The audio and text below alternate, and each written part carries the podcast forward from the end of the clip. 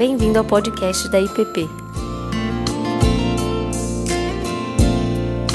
A mensagem que você está prestes a ouvir foi ministrada pelo pastor Tiago Tomé.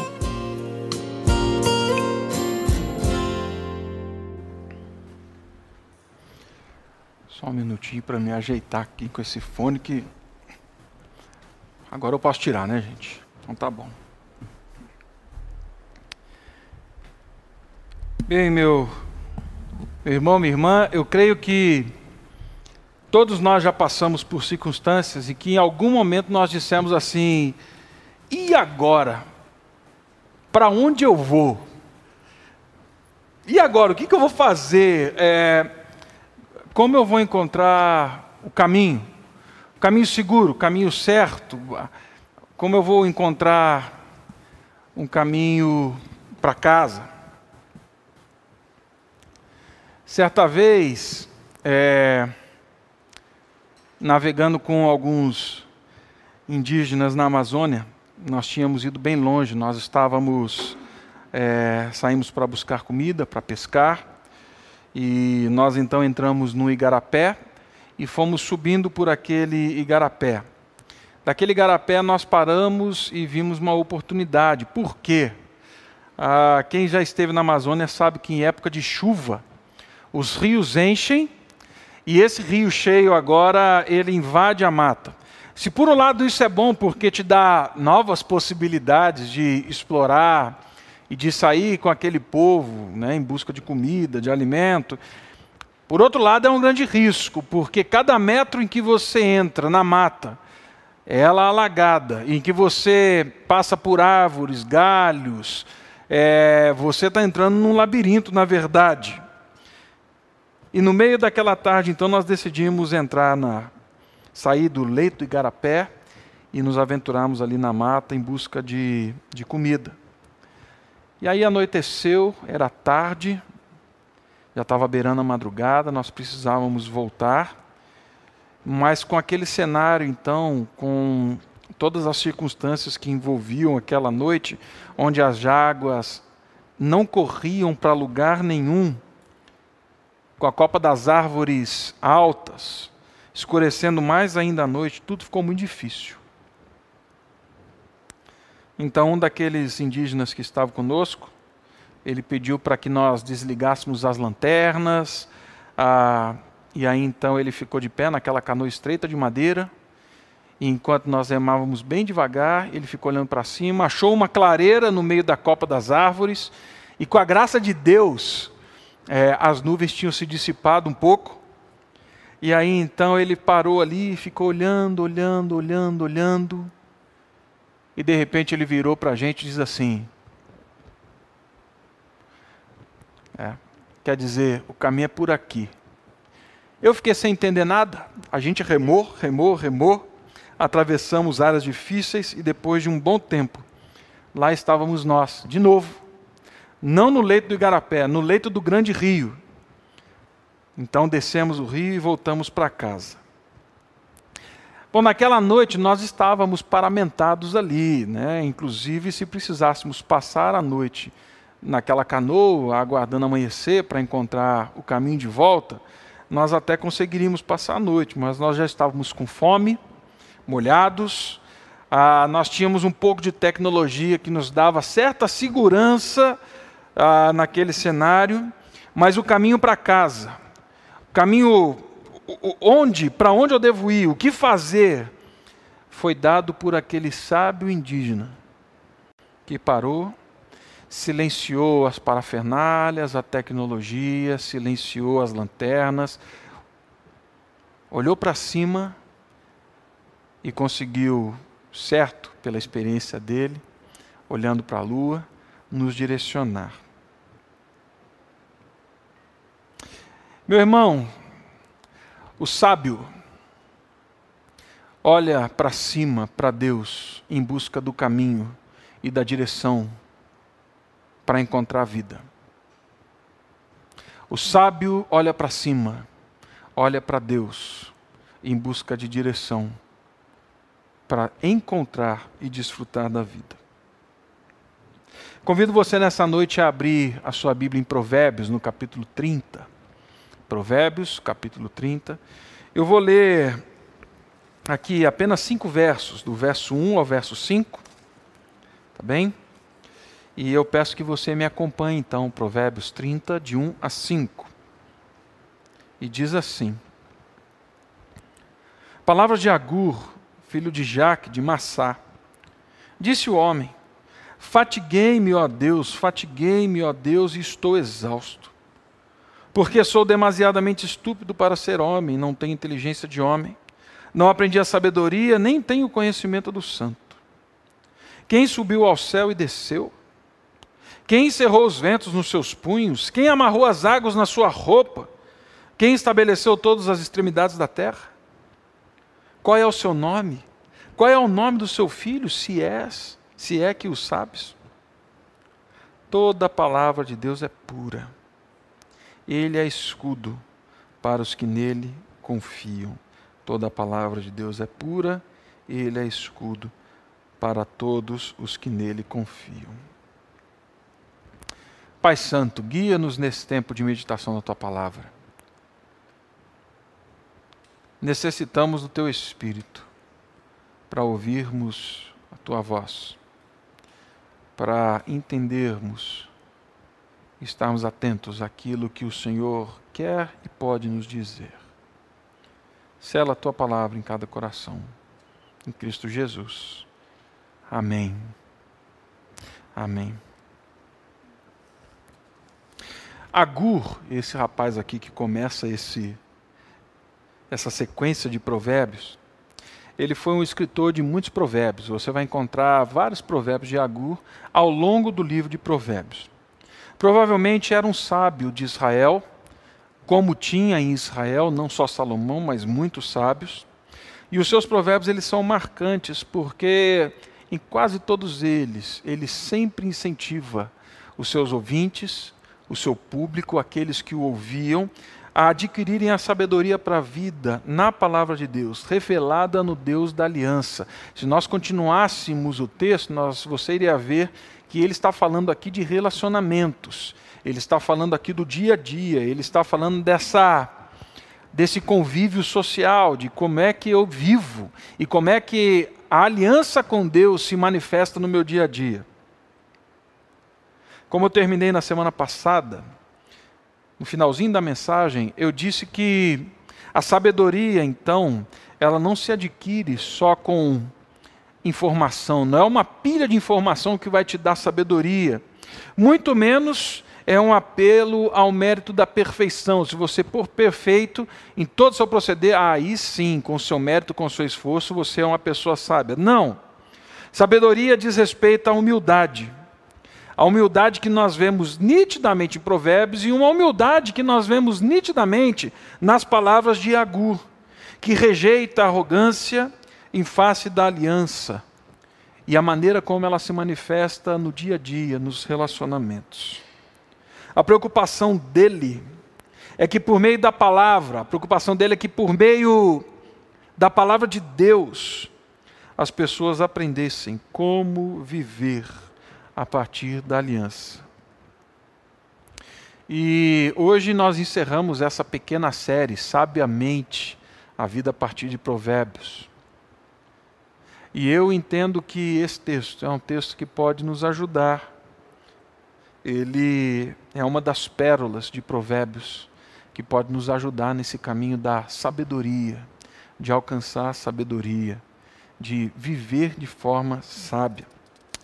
A Agura ele não fala para mim, para você, de um, de um passo a passo aqui, como se você abrisse agora o Google aí e pegasse uma receita de bolo. Não é, não é disso que ele está falando, tá?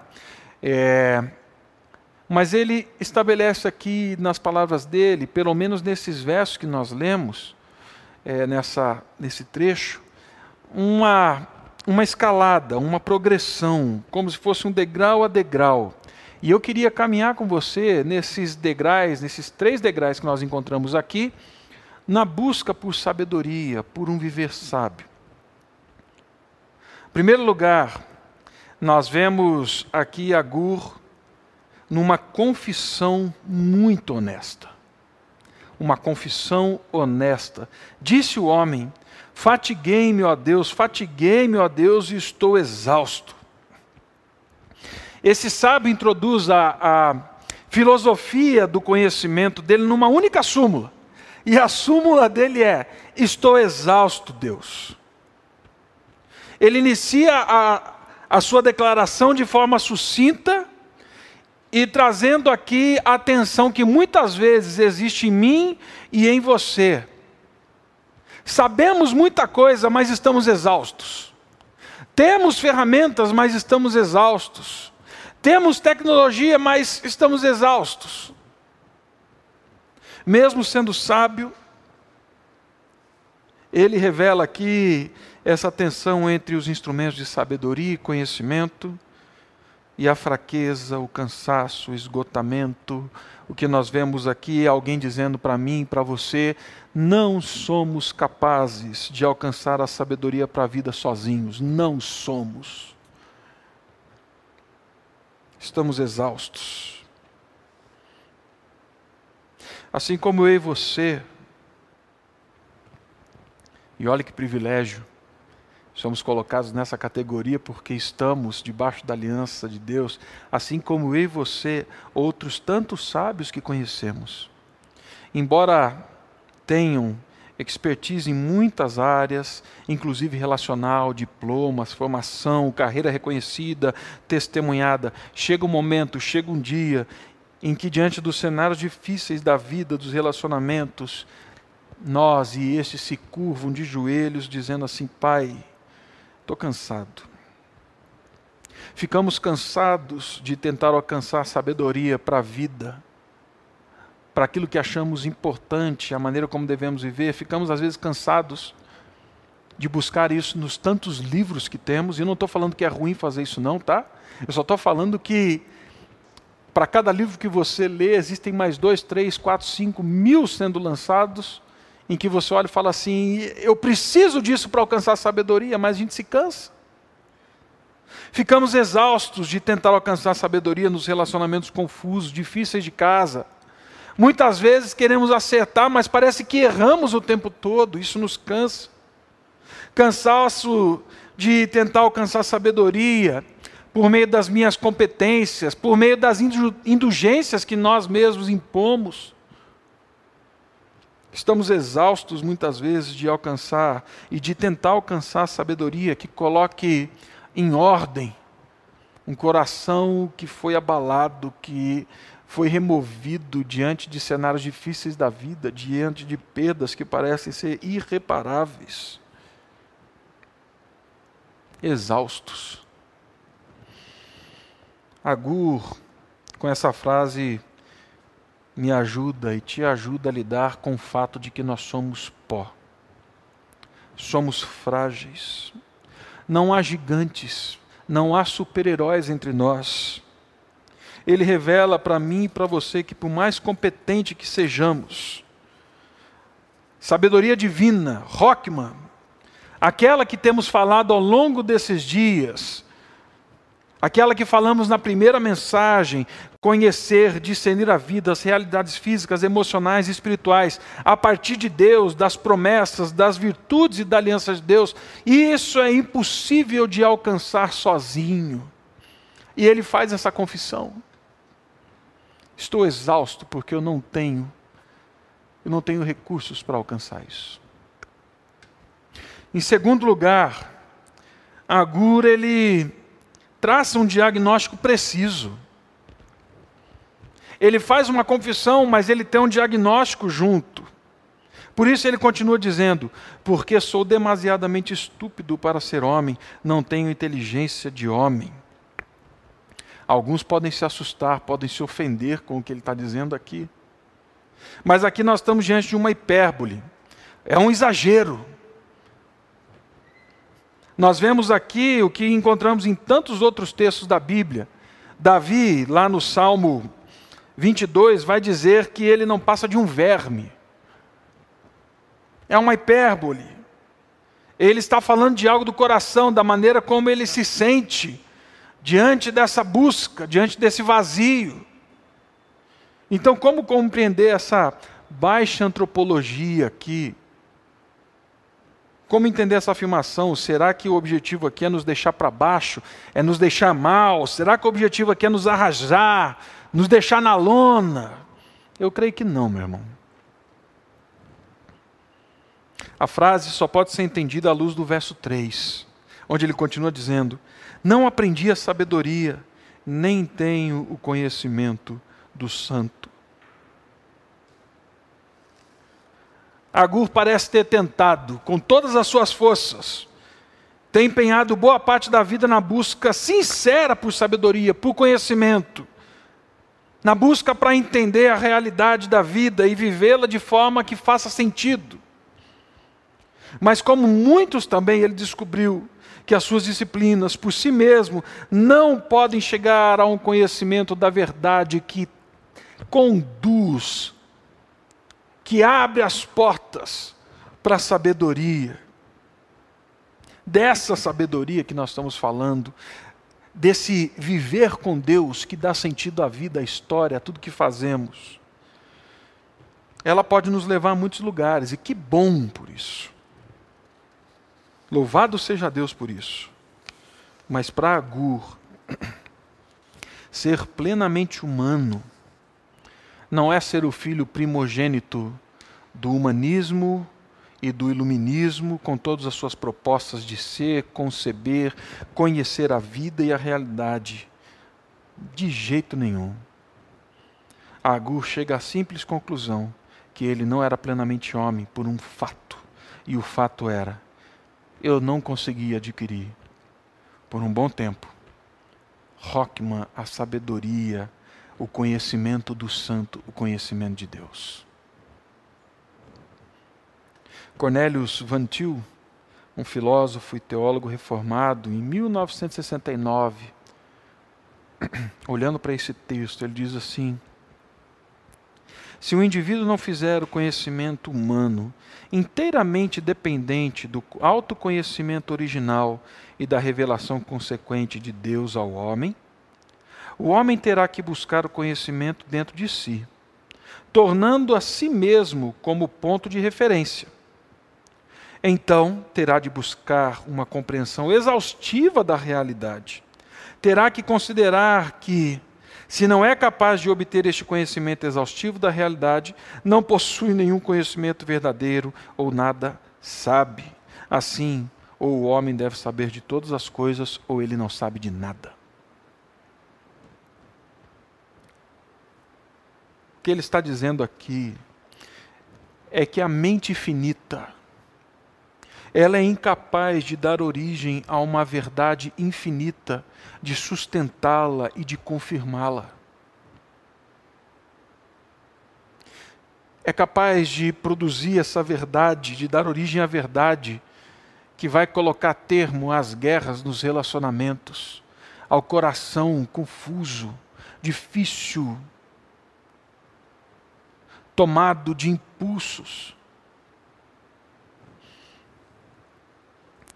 O homem sem Deus é lindo, exuberante, diria até majestoso, mas o homem sem Deus, com tudo isso, ele continua sendo um traço vazio. Ele pode chegar à lua, fazer cirurgias complexas, desenvolver sistemas e tecnologias jamais imaginados na história e novamente louvado seja Deus por isso. Essa semana eu tive que fazer uma endoscopia e eu louvo a Deus pela tecnologia que existe em medicamentos, em equipamentos, para a gente se cuidar. Louvado seja Deus por isso. Mas sem Deus, sem um relacionamento com o Deus da aliança, eu jamais serei plenamente humano cheio, transbordante. Para Agur, ser plenamente homem, ser plenamente humano, é conhecer a Deus e viver debaixo da sabedoria de Deus, do conhecimento de Deus. E deixa eu afirmar para você: não existe nada mais santo no mundo do que você, olhando para Deus, adquirindo a sabedoria que vem de Deus, viver como homem e mulher humano. Esse mundo não precisa de gente querendo ser anjo. Esse mundo precisa de gente que é gente que quer aprender a ser gente com a sabedoria divina, com o conhecimento do santo. Nesse caminho aqui ele lança ainda mais quatro perguntas retóricas, né? A gente pode entender assim: se alguém é sábio, responda.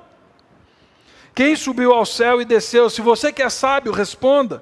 Quem encerrou os ventos com os seus punhos? Se você que está rejeitando aquilo que eu estou falando, responda. Quem amarrou as águas na sua roupa? Se você que está rejeitando isso que eu estou falando, diga quem é o sábio que pode falar. Quem estabeleceu todas as extremidades da terra?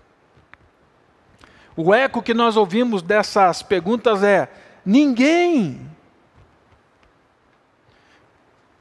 Alguns dias atrás, o pastor Davi, numa exposição do Salmo 8, nos introduziu ao Salmo com o pálido ponto azul.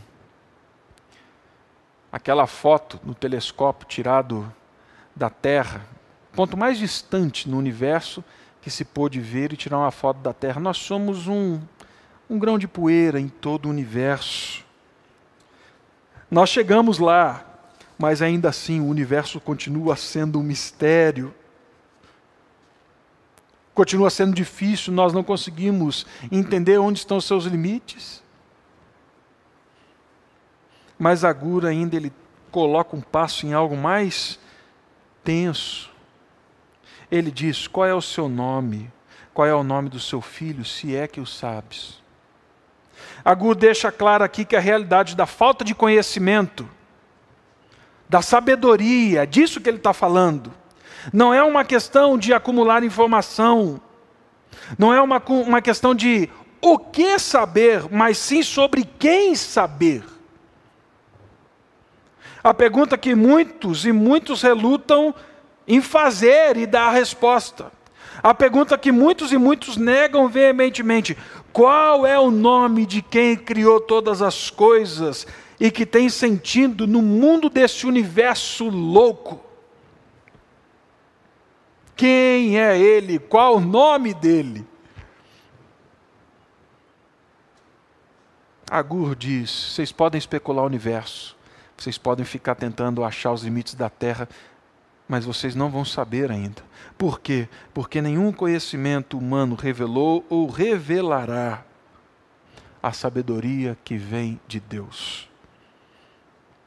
E aí então, nesse salto de talvez um desespero, de uma angústia que tomava conta dele, em terceiro lugar, ele salta numa explosão gloriosa, numa exaltação gloriosa ele diz no verso 5: toda a palavra de Deus é pura, ele é escudo para os que nele confiam. Se de um lado nós temos a dura realidade e desesperança de que nada sabemos ou podemos saber, que nos faça viver plenamente a vida como Deus quer que vivamos. Por outro lado, Agur diz: existe Existe uma palavra que pode dar para mim e para você sabedoria, entendimento. É mais do que um discurso, é uma pessoa. Ele não chega a mim e a você com um calhamaço de argumentos, mas é pessoal. Ele fala de uma relação com Deus da aliança. Ele é absoluto, ele é pleno, ele é puro. A palavra é pura porque ele é puro.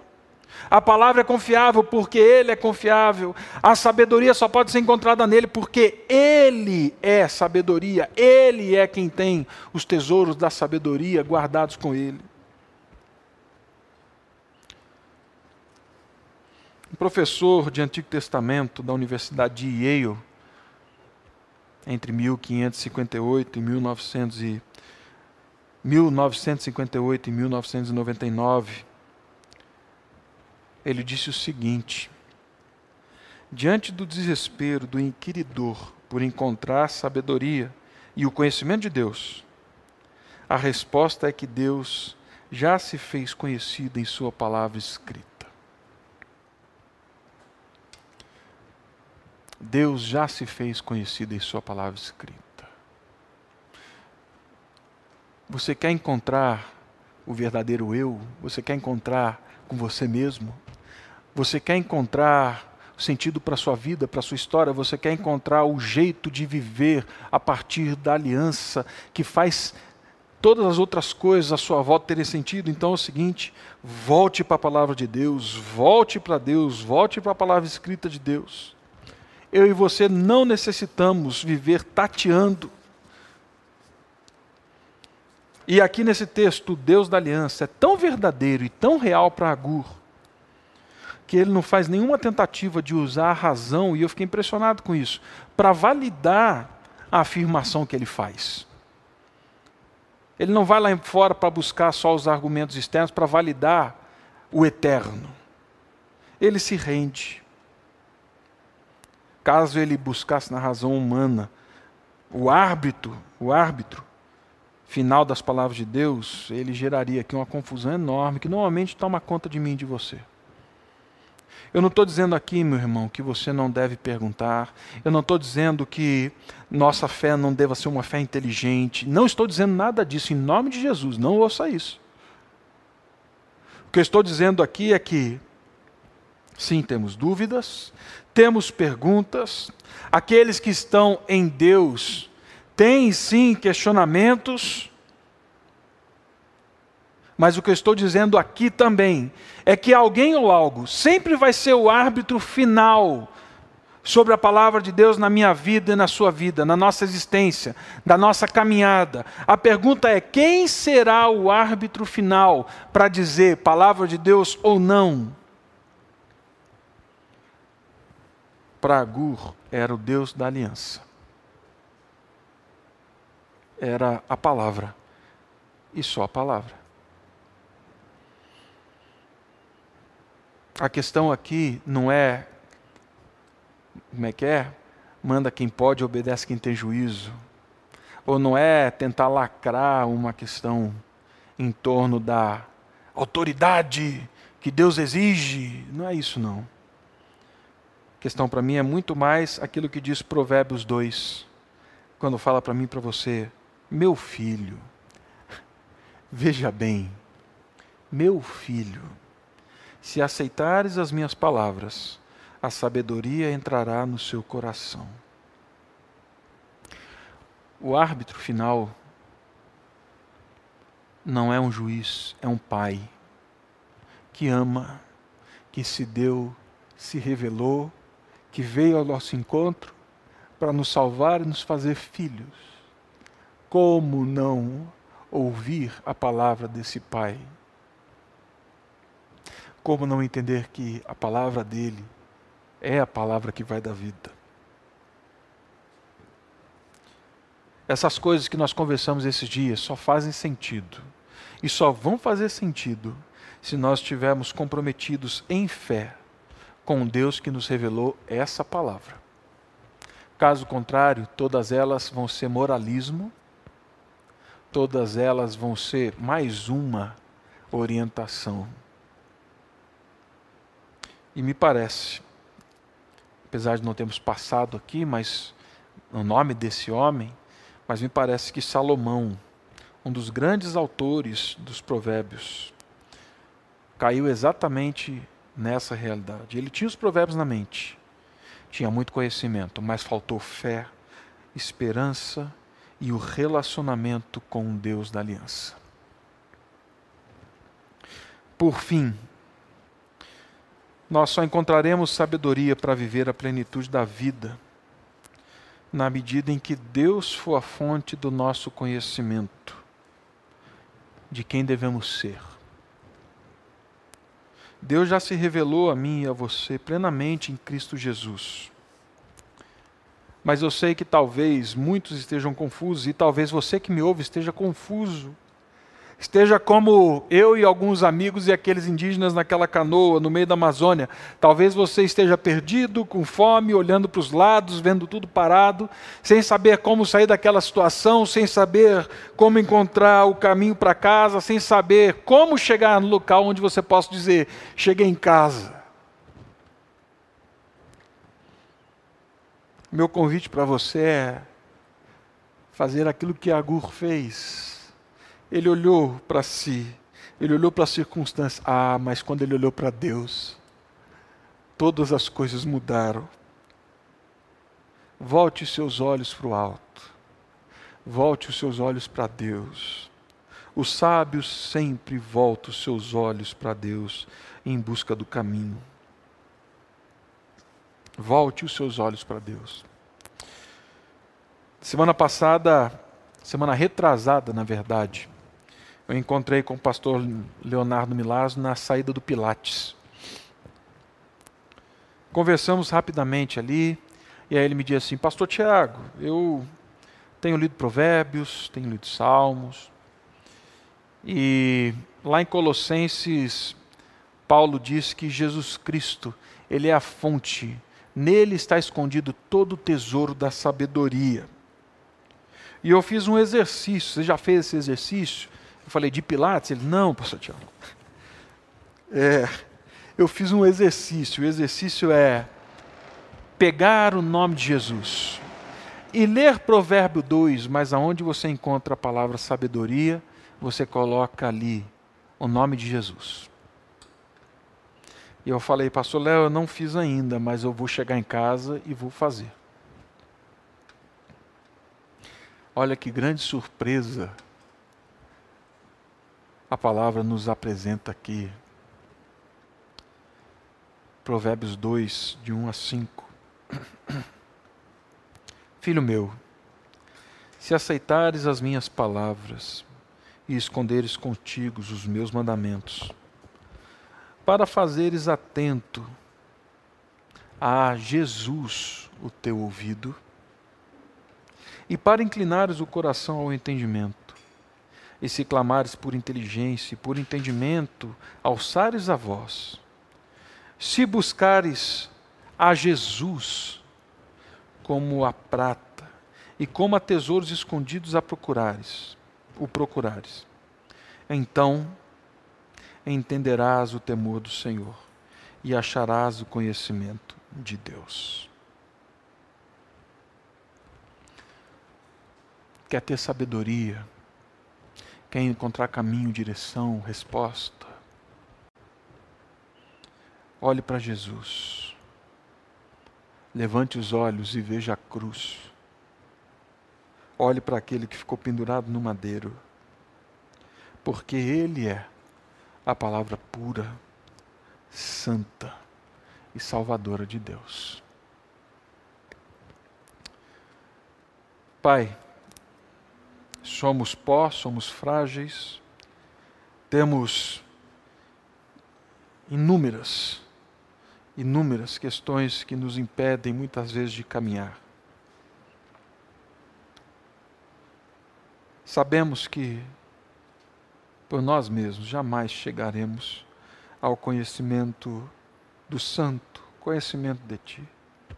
Mas nós te louvamos porque a tua palavra, que é pura, verdadeira, que é real, ela veio ao nosso encontro no teu filho Jesus.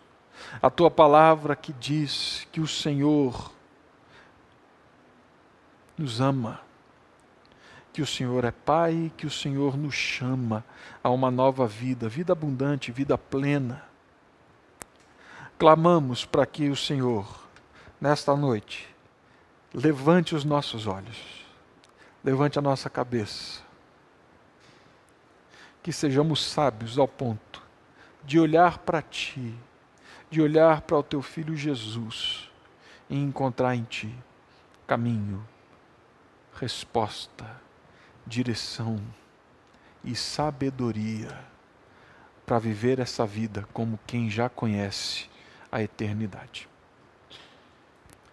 Nós oramos assim em Cristo Jesus.